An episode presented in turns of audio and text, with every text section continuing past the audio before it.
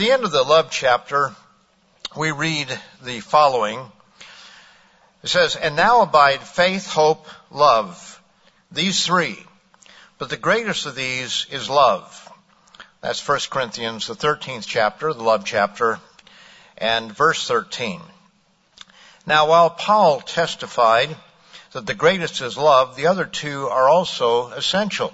They can't be forgotten. We don't take love and throw everything else away.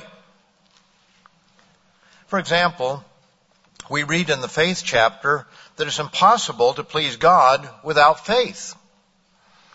Now, that's a pretty strong statement when you think about it. Faith is something that we think of most often when we think of getting sick or someone else getting sick. That that's when we need to exercise faith.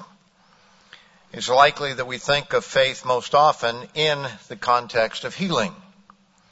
And healing is, or faith is a huge factor in healing. There's no doubt about it. Uh, we see this in the ministry of Jesus and of the apostles. We see that healing was a major uh, sign of the Messiah. The real one, the only one that really showed that he was a Messiah was his uh, death, burial, and resurrection after three days and three nights. But nevertheless, we see that he performed many signs and wonders during his ministry. And those signs and wonders continued through the apostles later on. Yet faith was not always present in healings. We know that Jesus said, "According to your faith be it unto you." But we also know that there were healings that took place where there didn't seem to be any faith involved whatsoever, where he just stepped in and healed someone. One example is in John the fifth chapter. I'll turn over there, John five, and we can notice it. It's an unusual situation here. I actually sent a memo out to some of our ministers to ask if they had any ideas about this, because I've never heard anybody really explain it, nor have I tried to explain it. It seems like a rather unusual or bizarre uh, incident that we read of here in John the fifth chapter, beginning in verse two. "Now there is in Jerusalem by the sheep gate a pool, which is called in Hebrew uh, Bethesda, having five por- uh, porches. In these lay a great multitude of sick people, blind, lame, paralyzed, waiting for the moving of the water. For an angel went down at a certain time into the pool and stirred up the water. Then whoever stepped in first after the stirring of the water was made well, and whatever uh, disease he had, of whatever disease he had. Now a certain man was there who had an infirmity thirty-eight years, long time, thirty-eight years, whatever this infirmity was. And when Jesus saw him lying there and knew that he had already been in that condition a long time, he said to him, 'Do you want to be made well?'" Well, I think that's a question that we would all answer the same way, of course. The sick man answered him, sick man answered him, "Sir, I have no man to put me into the pool when the water is stirred up. But while I am coming, another steps down before me." And Jesus said to him, "Rise, take up your bed and walk." Now there's no indication that this man had any special faith. Uh, we don't know exactly the explanation for what took place. I did receive about three responses from some of our ministers uh, answering uh, various ideas as to what this means. There are ideas and commentaries, but we we can't necessarily go on them. What is the idea that this man was there, that God allowed this to happen over a long period of time to bring people there and to show uh, Christ's power and uh, to show that he is our healer? We have the example of the man who was blind and was healed over in the ninth chapter of John. We could just turn over there. We have this example there. John, the ninth chapter, and verse one says, "Now as Jesus passed by, he saw a man who was blind from birth. And his disciples asked him, saying, 'Rabbi, who sinned, this man or his parents that he is, was born blind. But Jesus answered in verse three, John nine verse three, neither this man nor his parents sinned, but that the works of God should be revealed in him. Now you can read the remainder of this and see that, uh, again, uh, this man did not exhibit any special faith, although when Jesus told him to go and wash his eyes, that uh, Jesus had uh, spit and, and uh, uh, made a, a little bit of a, a mud there and put them on his eyes. And uh, at any rate, uh, he said, wash your eyes in this pool, and he did do that. So maybe that was exercising faith there. And this clearly is an example that it was done to show the works of God, to show Uh, Christ was our healer. So when we go back to John five, we could come to that conclusion that that's the reason for it. Another explanation for it is that this was not an angel of God, but an angel of uh, the dark side, you might say, who is playing games. We have people that go to places like Fatima to be healed, and other places around the world. This is common in uh, pagan religions and ideas. Uh, that may be an explanation for it. And then Christ showed that he is truly our healer. I think that that part of it is very clear, that there was a message here that Christ is our healer, that he healed this individual on the Sabbath day, and uh, it goes on from there. So uh, exactly what the explanation is, I don't know that we know absolutely, but uh, certainly it shows that Christ was our healer at that time. Now, we never want to minimize faith and healing, even though it shows a number of examples in the New Testament where there doesn't seem to be any faith that was, was involved. We also know that Christ said, according to your faith, be it unto you. And we know what it says in James, the fifth chapter, where it talks about being anointed and the prayer of faith shall save the sick. And so we know that that is certainly involved there, but we also see these other examples where people were healed for other reasons. I look back over the time that I've been in the ministry and the people I've met who have been miraculously healed, and some have been healed very miraculously. There's no other explanation for it. And whether they had faith, in some cases, yes, in some cases, it's questionable. But oftentimes, those are individuals who do not stay around. Uh, they fall away. And so you have to wonder, and there are a lot of lessons that we can learn from all these things. I remember a man who had an open heart surgery, not the most recent one here, some years ago. And as he said, I would not have learned any lessons from this had God just healed me every time I got sick. Every time I got sick, God stepped in. Well, what would be the lesson of it for me? I have faith, I suppose you might say, but I would never learn to change my my lifestyle, change the way that I live. And he realized that there was something that he needed to learn from it. So God has a lot of different reasons for doing things the way he does. But we must never minimize faith, nor should we minimize healing as an act of God that uh, is a sign of where God is working. I hope we all remember Doctor Meredith's favorite scripture. And sometimes when we hear it stated, we say, well, okay, I know that. But he used the King James Version, or always did, where he said, I am crucified with Christ.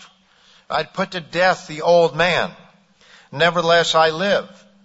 So the spiritual man is, is dead. The old man is dead. But nevertheless, we live on in this life. Yet not I, but Christ liveth in me.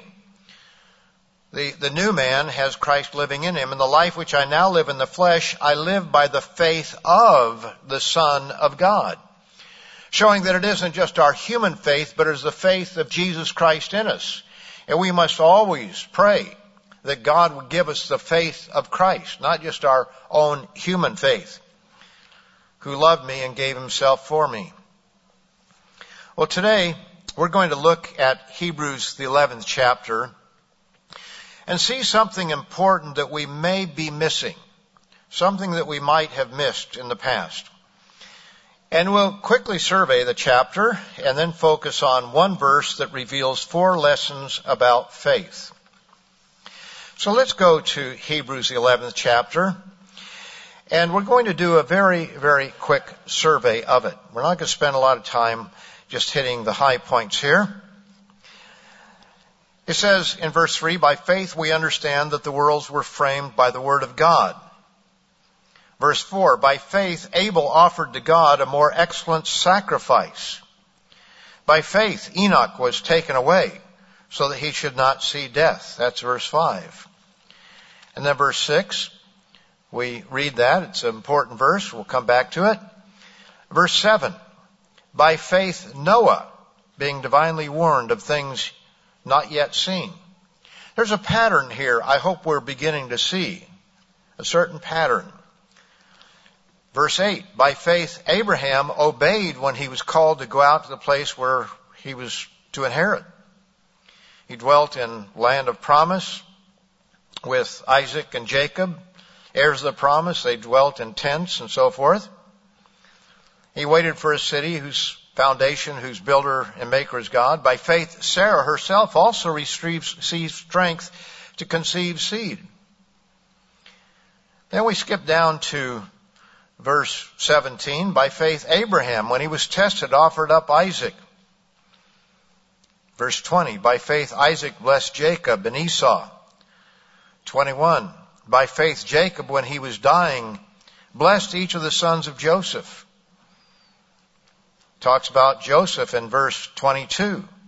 Talks about Moses and his faith in verse twenty-three and the following verses.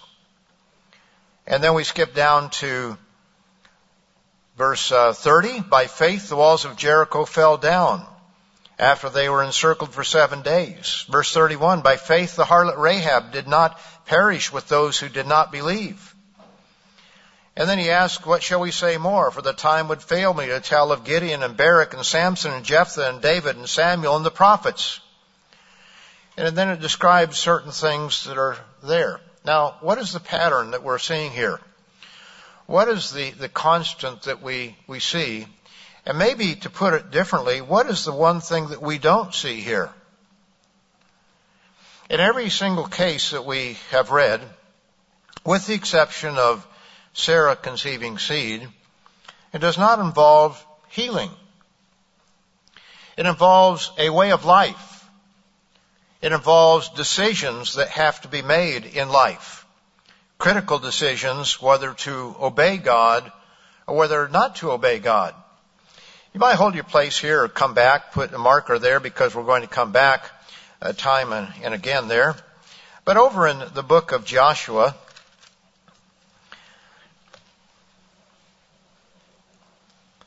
we read a little bit of what we could read also in the book of Deuteronomy, where Moses instructed Joshua. But he says here in verse five, no man shall be able to stand before you. This is Joshua one. Uh, and he says, as I was with Moses, so I'll be with you. I will not leave you nor forsake you. Be strong and of good courage, for to this people you shall divide as an inheritance a land which I swore to their fathers to give them. Only be strong and very courageous. Now, what did he mean by be strong and very courageous? As a warrior, as a fighter? Well, certainly that was included in it, but notice that you may observe to do according to all the law which Moses my servant commanded you. Do not turn from it to the right hand or the left, that you may prosper wherever you go. Now, the focus there is not, not just being strong to fight and be a warrior, but to be strong to observe all the commandments of God, because obviously there would be many temptations, many difficult circumstances that would arise in this particular case. Uh, to keep the laws of God when you live with a lot of carnal people, as the people were of that day. Well, let's go back to uh, Hebrews, the eleventh chapter once again. Uh, we see that that survey, we see that the examples that he uses there are not of healing, but of choices that we must make in daily living. In other words, the, the choice is, do we trust God or do we trust what we see with our eyes? As it says in Second Corinthians five and verse seven, for we walk by faith, not by sight. Do we walk by faith or do we walk by sight? In effect, we come back to the two trees that Mister Smith was talking about in the telecast. Uh, which tree do we choose? The one that says, I'm going to do what seems right in my eyes, or I'm going to do what God shows is right morally and otherwise. Let's go to that verse that gives us four lessons. That's in verse six, Hebrews eleven and verse six.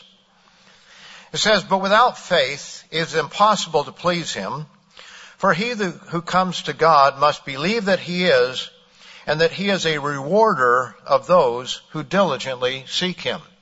Again, a very familiar passage of Scripture. And sometimes we read something that we've read before and we put it in the back of our mind. We've got that one all worked out. We've got that one down, so now we can go on to something else. But sometimes it's important to go back and look at a verse, as I talk about in John three sixteen, the booklet on that subject, Hidden Truths of the Golden Verse, to go back and look at what it really says. Because with that particular one, there are a lot of people out here who think they know what it says, and they miss lesson after lesson after lesson.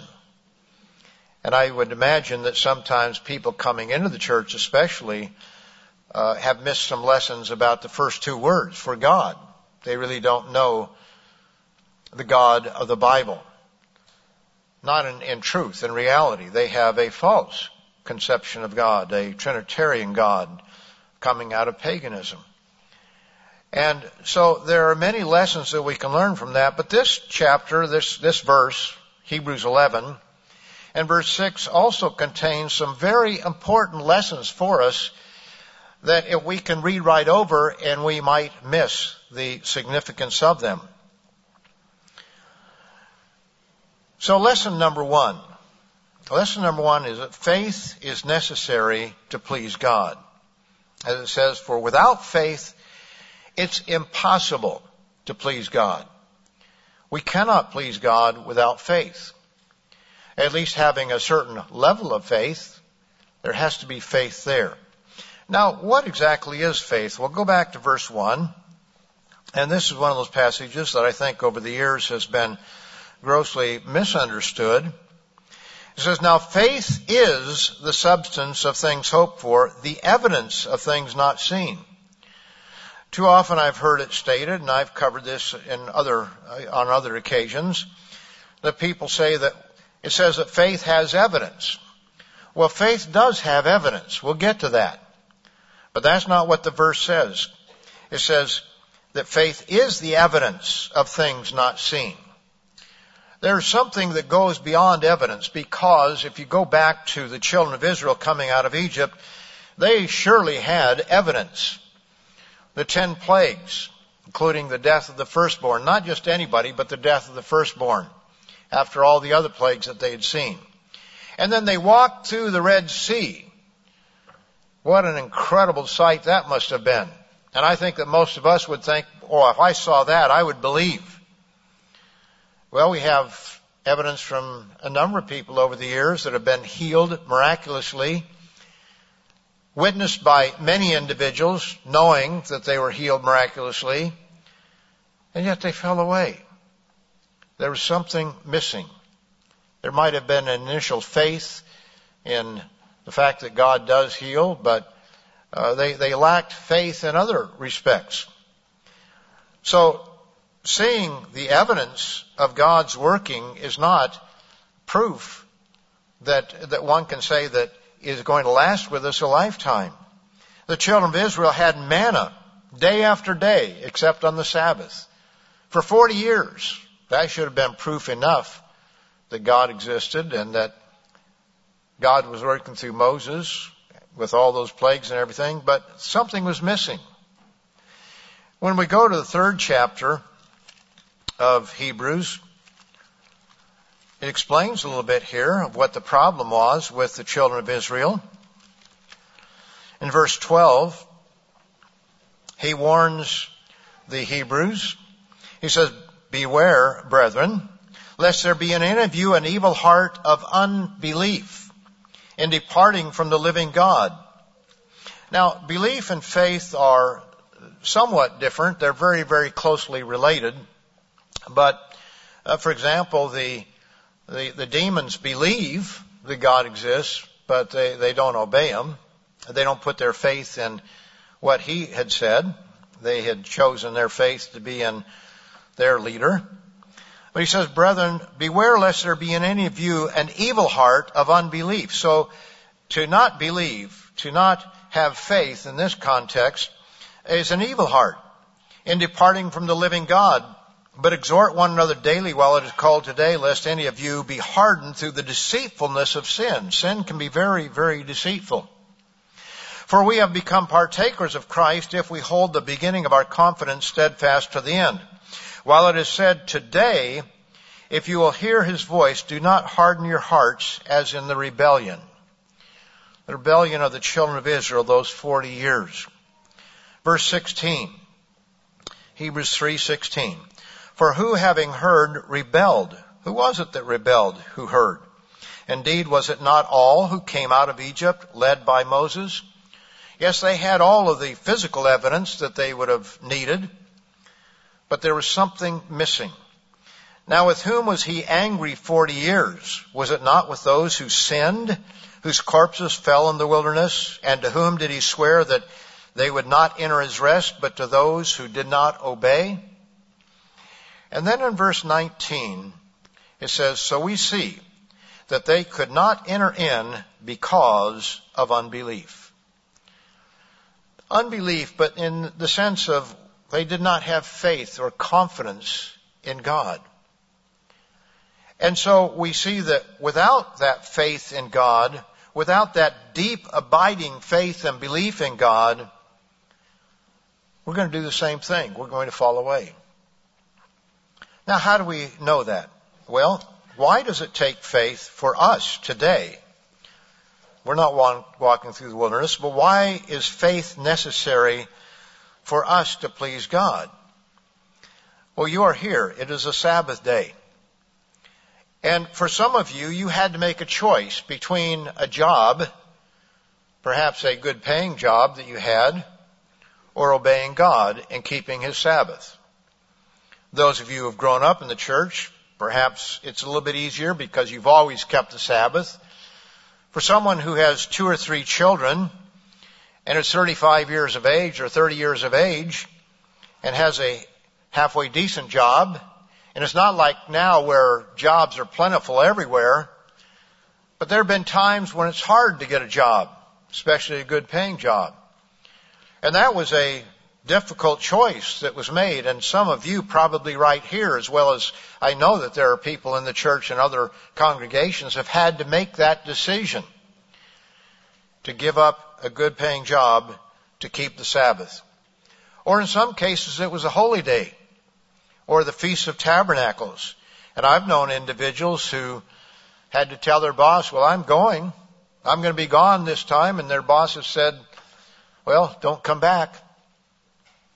I've known a few, I don't remember how many, but I've at least met one or two or three who uh, did that exact thing, but they came back to work and their boss let them stay in some cases. But in other cases, no.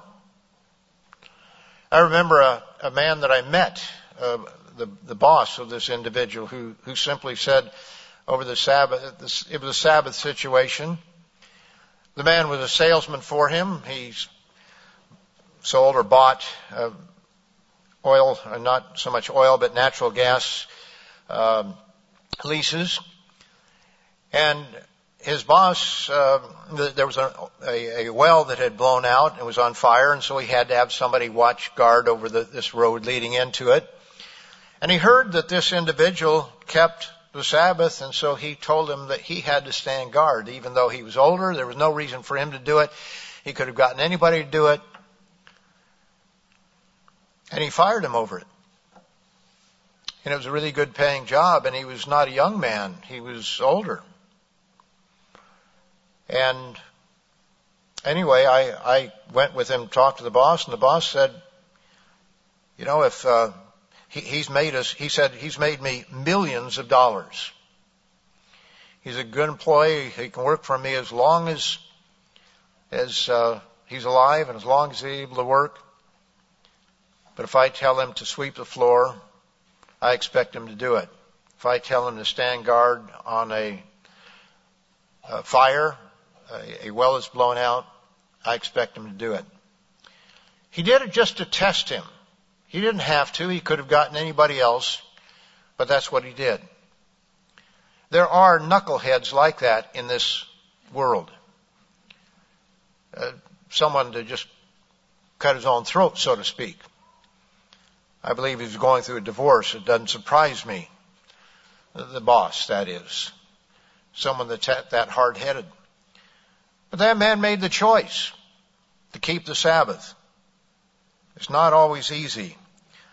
But without faith, without knowing what it is that you believe, and having faith that God will work it out one way or the other, it's impossible to please God. Because people will not exercise faith. They will look at the here and the now and the around. And they'll walk by sight, not by faith. What about tithing? Tithing's not easy for some people, some individuals. I think for many of us it's maybe one of the easier things. But we may forget that when we first came into the church, it may not have been so easy. Again, if you grow up doing it, you just assume and you, you work that out. But if you've been living up to the, the limit and maybe even a little bit beyond, and all of a sudden you find out about tithing, uh, first tithe, and then the festival tithe, wow, that's not so easy. And that's a trial for some people. Do we have the faith to do it? Or are we going to reason around it? And then, of course, the situations that we read of in Hebrews eleventh chapter. All different circumstances, whether it be Noah and building an ark, or Abraham or Abram at the time, get out of your country and go to some place that I'll show you, or offering up your son as a sacrifice, all of those things. You read through there, and Samson and various other ones, and all that they had to to do or decide upon. Those, those were circumstances. Daniel, his three friends. We read of all of those situations. Now, Jesus bemoaned the fact that there was little faith uh, during his days. One case, it was calming of the sea. Another time was Peter. He invited him to come out there and walk on water, and he uh, you know, tried, and then he started looking around, and he began to sink. I wonder how many people have tried to walk on water. Well, you know, I have. And I have to say I was successful. In fact, I've driven on water uh, up north when it's frozen. Uh, my wife has even driven on water. She was a little bit fearful of that, but sixteen inches of ice was okay, even though you're over one hundred feet of water below. It'll hold you up. But I'm talking about somebody just walking on liquid water. I wonder how many people have tested their faith to see if they could do that, not realizing that Jesus invited him to come down. He said, can I come to you? But instead, people want to, in some cases, either show off or test their faith in a certain way, in an artificial way, and make fools of themselves. But Jesus bemoaned the fact that there was little faith during his time. And yet there were other times when he praised acts of great faith. Was it a Syrophoenician woman? Wanted her, I think it was her daughter, healed. And Jesus said, well, you know, I'm not going to take what belongs to the, uh, the children to give it to the dogs. And yet she came back and said, Yes, Lord, but even the, the little the little dogs, the little puppies, they eat from the crumbs that fall. So there are examples of that where Jesus prayed, uh, praised the faith of individuals, the centurion or one or two centurions. He praised their faith. So there were times when there was great faith exhibited, and there were times when there was not. And we see the same thing today. In Luke, the eighteenth chapter, Luke eighteen,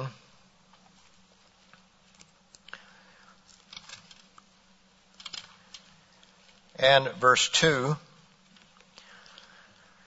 this is where he gave the parable of the uh, certain judge in a city who did not fear God nor regard man. And this widow lady kept coming to him. And notice, again, this is not an example of healing, but this is something entirely different. I'm not trying to diminish healing at all, but just to show that faith involves many aspects of, of daily living that we go through. She said, "Get justice for me from my adversary." And he would not for a while. But afterward he said within himself, "Though I do not fear God nor regard man, yet because this widow troubles me, I will avenge her, lest by her continual coming she weary me." And the Lord said, verse six, "Hear what the unjust judge said. And shall God not avenge his own elect, who cry out day and night to him, though he bears long with them?" So that could be, of course, healing, but it could be any other circumstances. He says, "I tell you," verse eight, "that I will avenge them speedily." So the sense, again, is something other than healing. "Nevertheless, when the Son of Man comes, will he really find faith on the earth?" So the point, again, is that it can involve many other things besides healing or in addition to healing. But you know, our human faith is not static. It rises and it falls, and even among some of the servants of God, we see that to be the case. There were times when they had incredible faith, and there were other times when they lacked faith. And maybe God allows that to happen. Maybe he gives us a certain amount of faith at a time, but then removes it to help us not get puffed up or haughty over uh, what we have and what we've done. Go back to First Kings. First Kings. We have this situation, a prophet by the name of Elijah. And in the eighteenth chapter, we see that he calls fire down from heaven to devour this sacrifice that he is drenched with water, with a very short prayer.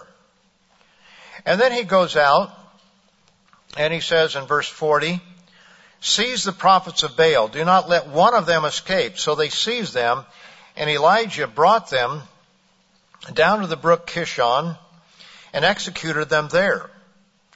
So there were four hundred fifty, was it, prophets of Baal that he executed. Now, did he do it all by himself, or did he have others help him? Doesn't really say. I've always thought of him doing it himself, but maybe they, it says he executed them. Um, he may have had others helping him there. In other words, he may have given the command, but they were executed. And so then Ahab runs back home or on his chariot, and, and Elijah beats him in running a good distance there. And then chapter nineteen, it says, "Ahab told Jezebel all that Elijah had done, also how he had executed all the prophets with a sword. Then Jezebel," verse two, "sent a messenger to Elijah, saying, 'So let the gods do to me and more also, if I do not make your life as life of one of them by tomorrow about this time.' And when he saw that, he arose and ran for his life and went to Beersheba, which belongs to Judah, and left his servant there." So he went all the way from the northern part of what we call Israel today, all the way down to the the desert area, uh, south, uh, significantly south, several hours south by bus ride, south of uh, Jerusalem, to a place called Beersheba.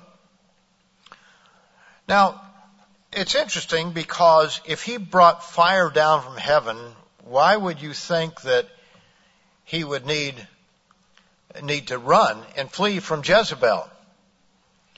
Uh, let's just go over here a few pages. Let's go to First Kings. I'm sorry, Second Kings, the first chapter, and notice what happened a little bit later in Elijah's life. Uh, verse nine of Second Kings one, then the king sent to him a captain of fifty with his fifty men, so he went up to him, and there he was sitting on the top of a hill, and he spoke to him, Man of God, the king has said, Come down. So Elijah answered and said to the captain of fifty, If I am a man of God, then let fire come down from heaven and consume you and your fifty men. And fire came down from heaven and consumed him and his fifty. And we know that another captain of fifty was sent, and they were consumed as well. And the third captain came, and he was uh, trembling and saying, Please let my life and the life of these fifty men be spared. And God did spare him. He had a different attitude. So we know that God could have spared Elijah from Jezebel, but where he had faith one moment, right after that time, he lacked faith and he went running. So our faith isn't always the same. I, I, I like this chapter uh, nine of uh, Mark, a an incident here, which I think speaks well to many of us. This was where uh, this boy w- was sick, uh, actually had a, a demon. It, you could begin it in verse seventeen. Uh, this demon with a, a mute spirit, and he had convulsions, and they brought him to him and to Jesus. And then verse twenty-one, he asked his father, how long has this happened to him? And he said, from childhood. And Jesus said to him, oh, well, let, let me go back to verse twenty-two. It says, often he has thrown him in both into the fire and into the water to destroy him, this demon. But if you can do anything, have compassion on us and help us. If you can do anything. He didn't even just ask for total healing. He just said, whatever you can do, help us. And Jesus said to him, if you can believe, all things are possible to him who believes. And, and I, I love the response that the man has, because I think that so many of us can relate to it at times. Immediately the father of the child cried out and said to him, or said with tears, Lord, I believe. Very emotional individual at that time. I believe. And then he added, help my unbelief.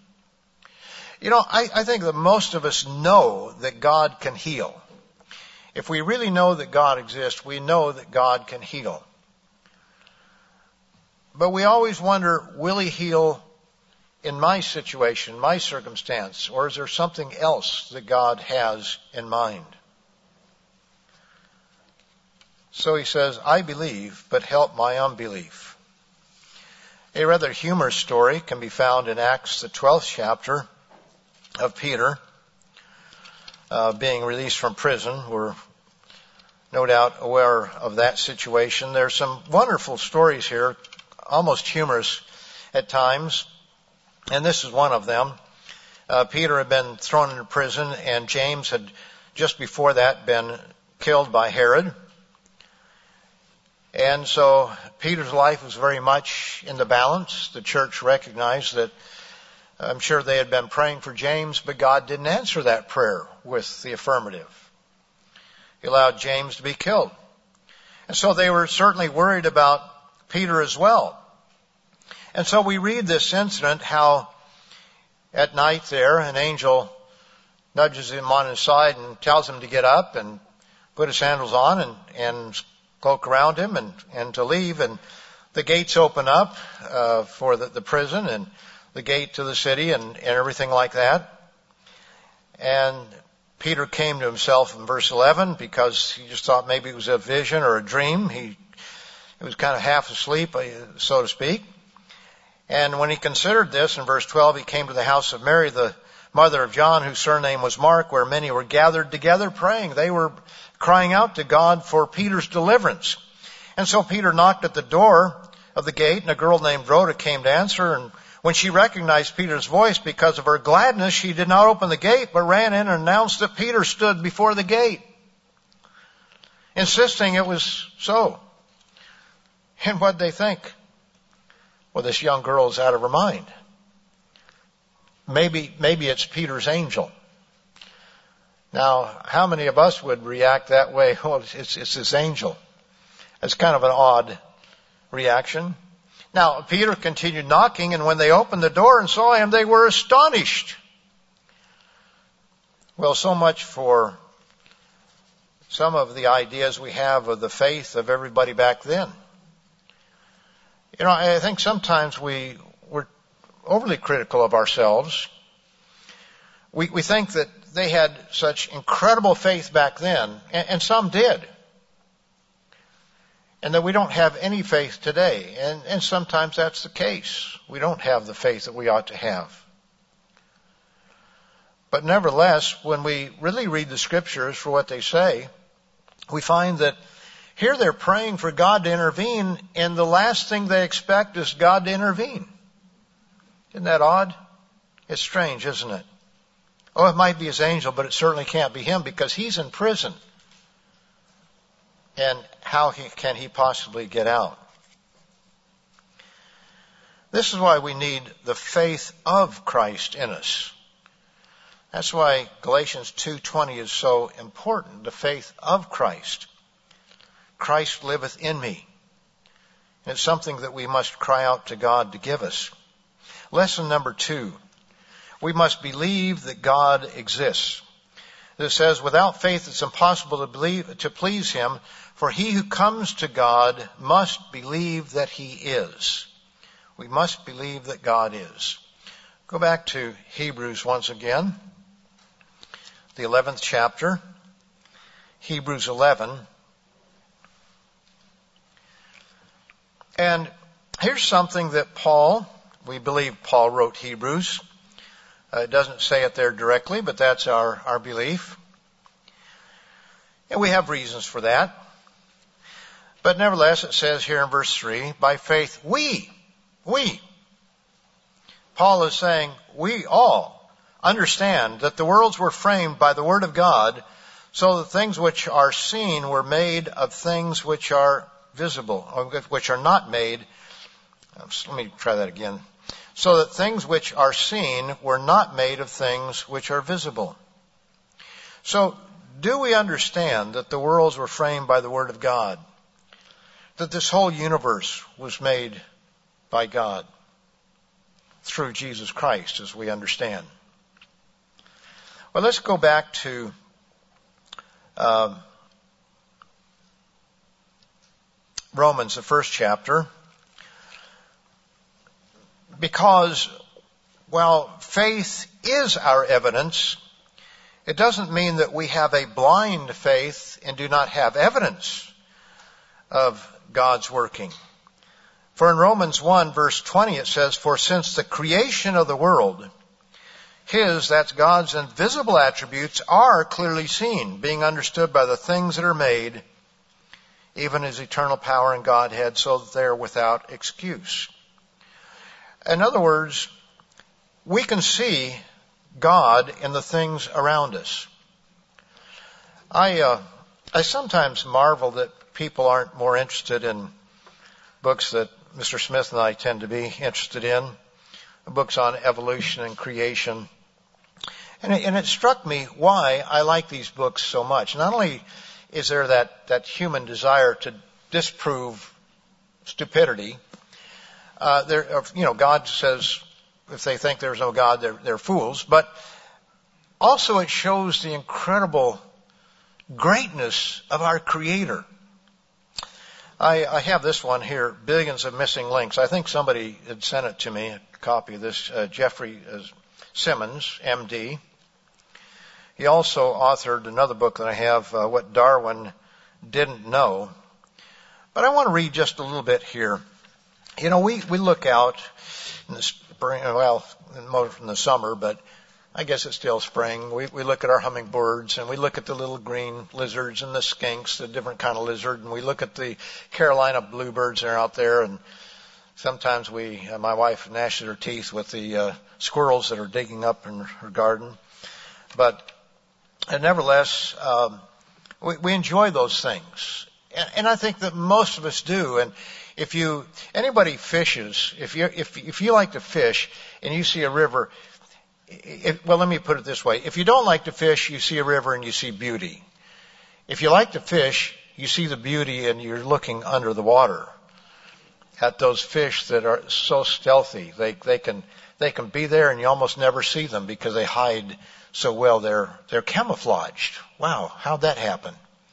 Uh, they're wonderfully camouflaged. Now in the ocean, uh, some are brightly colored and, and so forth, but if they're in a trout stream, they, they've got to hide out there. Otherwise some bird will come down and get them. At any rate, uh, I want to read that just a little bit here. This book is just chock full of Of, of proofs of God's existence. But this is just the, the forethought. This is before you really get into the book. It says, at a very precise moment, nine months after conception, a hormone leaves the unborn child's brain. It travels across the placenta, enters the maternal circulation, or the mother's circulation, and makes its way to the mother's pituitary gland. Although this hormone is a very complicated and convoluted chemical, its message is quite simple. I'm ready. Start the delivery process. My lungs have matured enough to breathe on their own. My heart is strong enough to assume control. My gastrointestinal tract is prepared to pr- process food, and my brain is eager to start learning about the world.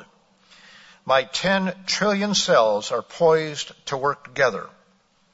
It's the unborn child, not the mother, who makes this decision. Then the mother and child orchestrate the journey together. This is not a spontaneous event. The mother's body began preparing the instant the sperm entered the selected egg. One might even urge or argue that her body began preparing at puberty, or even at the time of her birth. Her uterus, now enormously stretched to accommodate the growing fetus, is ready to squeeze down and push. The baby's head has been shifted downward with its arms at its side and legs tucked in so that it can more easily pass through the birth canal. Only three and a half percent of human babies present feet first or breech. The mother's breasts are engorged with food. Endorphins are flowing to help with the discomfort. I'm not sure that all women would recognize that. They might say it's still uncomfortable, but um, without those endorphins, it might be even worse. Hormones are giving her strong maternal instincts. The, the passageway has a special glycogen to prevent infection. The connection between the pelvic bones loosens to help the bony portion of the canal expand. Every maternal instinct has been primed. Every system is focused on success. At first, the contractions come slowly, but it squeezes and gets stronger as time goes by. The journey is often cited as the most dangerous moment in a person's life. Indeed, it might be. Yet every aspect of the process is well coordinated, prearranged, rehearsed for millennia, and designed to bring a new life into being. Even the seams of the bodies of the baby's skull uh, have not yet fused, so that its unusually large head will be pliable enough to make it through. As the process unfolds, the adrenal glands add a blast of stress hormones to help the infant cope. The newborn child will not breathe until it has cleared the birth canal. Anything sooner would lead to certain suffocation. It also will not wait too long. Rising carbon dioxide levels and falling oxygen concentrations will prompt that first breath. Otherwise, there could easily be permanent brain damage. The old slap on the bottom belongs to the cinema. The inner workings of every newborn know precisely when to breathe, how deeply to breathe, and how to clear the debris inhaled from the amniotic sac. Moments before the mother and child completely disconnect, the newborn receives a last-minute blood transfusion from the umbilical cord. The placenta, which has been purposely storing nutrients for this moment infuses extra nourishment. And there is evidence that the fetus sends some of its own stem cells into the mother's bloodstream. These newly discovered stem cells seem to be purposefully left behind to help maintain the mother's good health. The child's survival might depend on it. Just a little bit more. Every step is pre-programmed. Medical folks like to say they delivered the baby, but they mostly catch it. As the newborn takes its first breath, two, fine, two tiny flaps inside its heart automatically close off the hole between the right side and left side of that organ, which then routes unoxygenated blood to the newly functioning lungs. The large blood vessel that connects the aorta to the lungs also automatically seals off. The artery in the umbilical and uh, umbilical cord shifts to servicing the new bladder. And it goes on from there. It just, it's phenomenal when you think about all the things that have to happen. The hormones that kick in. Uh, the, the processes, you know, the, the, the two flaps in the heart closing off and sending the blood elsewhere just at the right time. It's an amazing thing. I, I, I love books like this because they not only show the foolishness of evolution, how could all that happen? How could all have been orchestrated? But nevertheless, they show the greatness and the mind of our Creator. We must believe that God exists. We have some literature on the subject. I hope we've all read it, Evolution versus Creation, and what both sides miss. And the real God, Proofs and Promises, by Mister Smith and Mister Uh, Doctor Renale. I, I hope we read those. I hope we study them. I hope we think about the things that are written there. And I, and I hope that we even take some time to read some outside materials that, that give scientific knowledge that we would not otherwise have. But these individuals tell us what it is. So we must believe that God exists. Lesson number three, there's a reward for those who exercise faith. There's a reward for those who exercise faith. For he who comes to God must believe that he is and that he is a rewarder. The Bible is full of examples of God blessing his servants when they obeyed him. We have the examples of Daniel and his three friends, of Noah, of Abraham, and the list goes on, where God intervened to those who stepped out in faith in a very dangerous situation. Now, it doesn't mean that people should step out foolishly over something that is not important, but when it comes to disobedience to God's law, which is very clear, then we should step out in faith. But faith does not always produce the immediate outcome that we seek. For example, in Second Corinthians, the twelfth chapter, Second Corinthians twelve, and verse seven, we read here of the Apostle Paul, where he, he told of a, a vision that he had, a remarkable vision of uh, God's throne or glory, is uh, of, of heaven, not heaven, but uh, of the kingdom to come. He says, unless I should be exalted above measure by the abundance of the revelations, a thorn in the flesh was given to me, a messenger of Satan to buffet me, lest I be exalted above measure. Concerning this thing, I pleaded with the Lord three times that it might depart from me. And he said to me, my grace is sufficient for you, for my strength uh, is made perfect in weakness. Therefore, most gladly, I will rather boast in my infirmities that the power of Christ may rest upon me. Therefore, I take pleasure in infirmities and reproaches and needs and persecutions, in distresses for Christ's sake, for when I am weak, then I am strong. So we find that there are times when we go to God, whether it be for healing, which seems to be the case here, or for some other situation that we want God to intervene, we find that he doesn't always intervene in exactly the way that we expect at the moment that we expect. Does that mean that God does not care? You know, think about Joseph. Joseph obeyed God. Here was a situation presented to him where he could have gotten involved uh, sexually uh, against the law of God. And how many young men, had they been in the same circumstances, would have jumped at such a uh, situation? And yet Joseph ran out, and where did he end up? He ended up in prison for several years. Sometimes when you obey God, it doesn't happen the way that you hope it will, the way that you expect it will. Let's go back to Hebrews eleven again. Hebrews eleven and verse thirty-five. It says, women received their dead raised to life again. But then others were tortured, not accepting deliverance that they might obtain a better resurrection. Still others had trials of mockings and scourging, yes, of chains and imprisonment. They were stoned. They were sawn in two. We saw that at that uh, torture museum in Mexico, Mexico City. And that wasn't something that was done necessarily in Mexico. It was more of a European thing.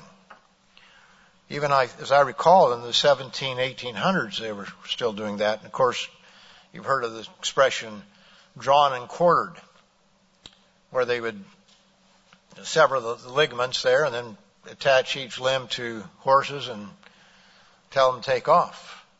Unbelievable what people will do, what human beings can do to other human beings. But apparently there were those, some say Isaiah, I, you know, we don't know, it doesn't, the scriptures don't tell us who, but it says they, that almost indicates more than one, were sawn in two, were tempted, were slain with the sword. John the Baptist had his head taken off. They wandered about in sheepskins and goatskins, being destitute, afflicted, and tormented, of whom the world was not worthy. They wandered in deserts and mountains and dens and caves of the earth. And these all, or all these, having obtained a good testimony through faith, did not receive the promise. They didn't see, receive it yet.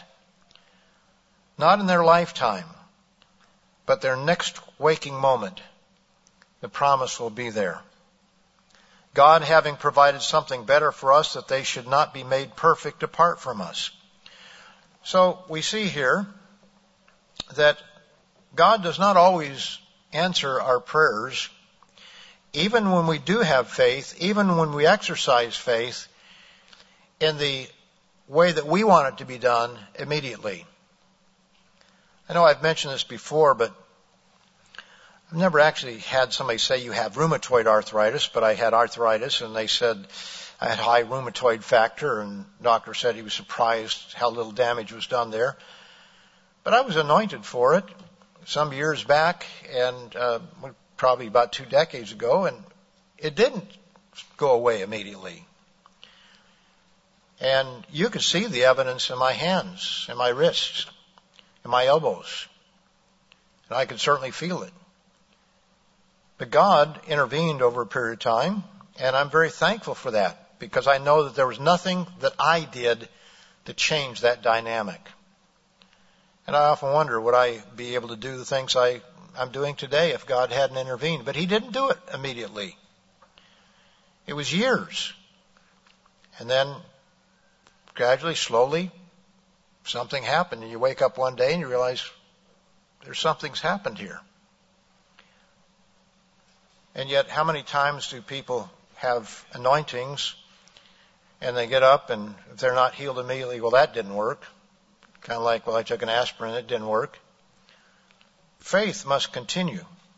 But even when God doesn't intervene, whatever the situation might be, it doesn't mean that God's forgotten us or that our faith was in vain. There is a reward. Notice over in verse thirteen, speaking of Abraham and Sarah and uh, uh, Noah and Enoch before them, it says, these all died in faith, not having received the promises, but having seen them afar off, were assured of them, embraced them, and confessed that they were strangers and pilgrims on the earth. For those who say such things declare plainly that they seek a homeland.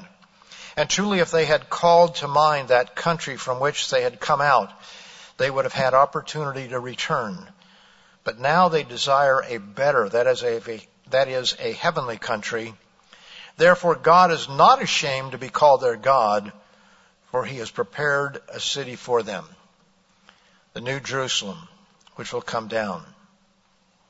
Notice also in verse twenty-four, by faith Moses, when he became of age, refused to be called the son of Pharaoh's daughter, choosing rather to suffer affliction with the people of God than to enjoy the passing pleasures of sin, or the pleasures of sin for a season, for a time, esteeming the reproach of Christ greater riches than the treasures in Egypt, for he looked to the reward.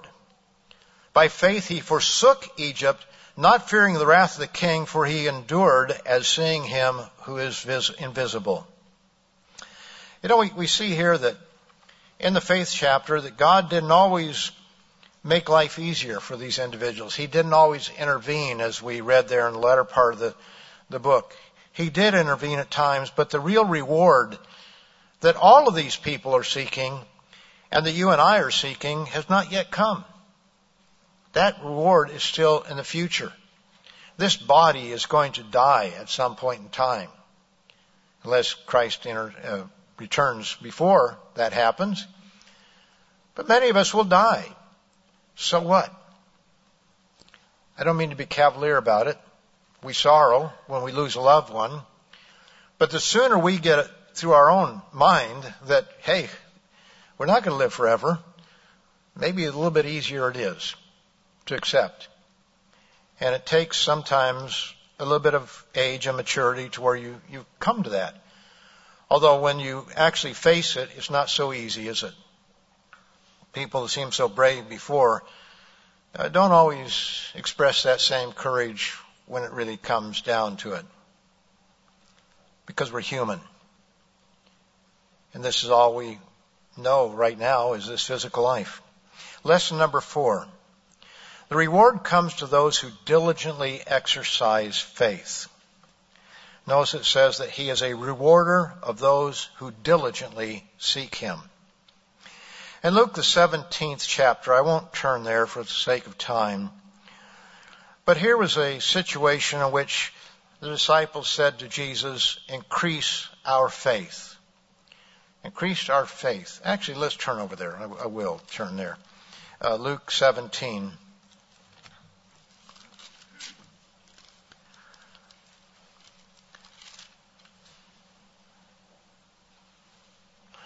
And verse five says, increase our faith. And what's interesting is that it looks on the surface as though Jesus did not answer the question. Verse five, increase our faith. That's what the apostle said to the Lord. So the Lord said, if you have faith as a mustard seed, you can say to this mulberry tree, be pulled up by the roots and be planted in the sea, and it will obey you. And which of you, having a servant plowing or tending sheep, will say to him, when he has come in from the field, come at once, sit down and eat. But he will not rather say to him, prepare something for my supper and gird yourself and serve me till I have eaten and drunk, and afterward you will eat and drink? Does he thank that servant because he did the things that were commanded him? Notice Jesus says, I think not. So likewise you, when you have done all those things which you are commanded, say, we are unprofitable servants. We have done what was our duty to do. In other words, I think that what we're seeing here is he, this follows his statement, or the, the question, increase our faith. He said, if you want to have more faith, you've got to go above and beyond. Notice over in First John three. First John three.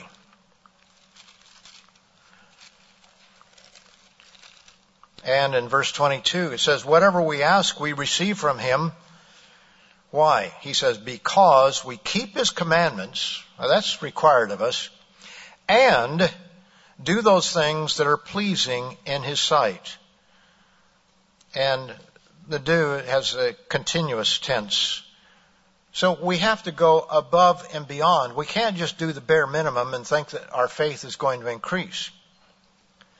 We have the example in Mark, the ninth chapter, I won't turn there, verses nineteen to twenty-nine, where they couldn't cast out a demon, and they said, well, why couldn't we cast him out? And Jesus said, because this kind comes out only by prayer and fasting. In other words, we have to be closer to God. Sometimes it takes a little extra effort on our part. And then Romans, the tenth chapter, Romans ten and verse seventeen. He says, so then faith comes by hearing, and hearing by the word of God. I believe it was Mister Armstrong explained to, maybe it was one of his daughters, I don't remember who it was exactly, uh, you know, wanted more faith. And he said, you need to, you need to study about an hour a day. Now, I, I'm not making that as a, a rule, or certainly I don't think he was saying that as a rule. But if we want to grow in faith and strength spiritually, we've got to go above and beyond in that way and in other ways. We can't just do the bare minimum. Without faith, it's impossible to please God. For he who comes to God must believe that he is, and that he is a rewarder of those who diligently seek him. Yes, faith is necessary to please God. We must believe that he exists, and really know in our mind that he does exist, and that there is a reward to those who live a lifetime of faith. Not just when we need healing, but a lifetime of faith, of obedience to God. And that reward comes to those who diligently seek him.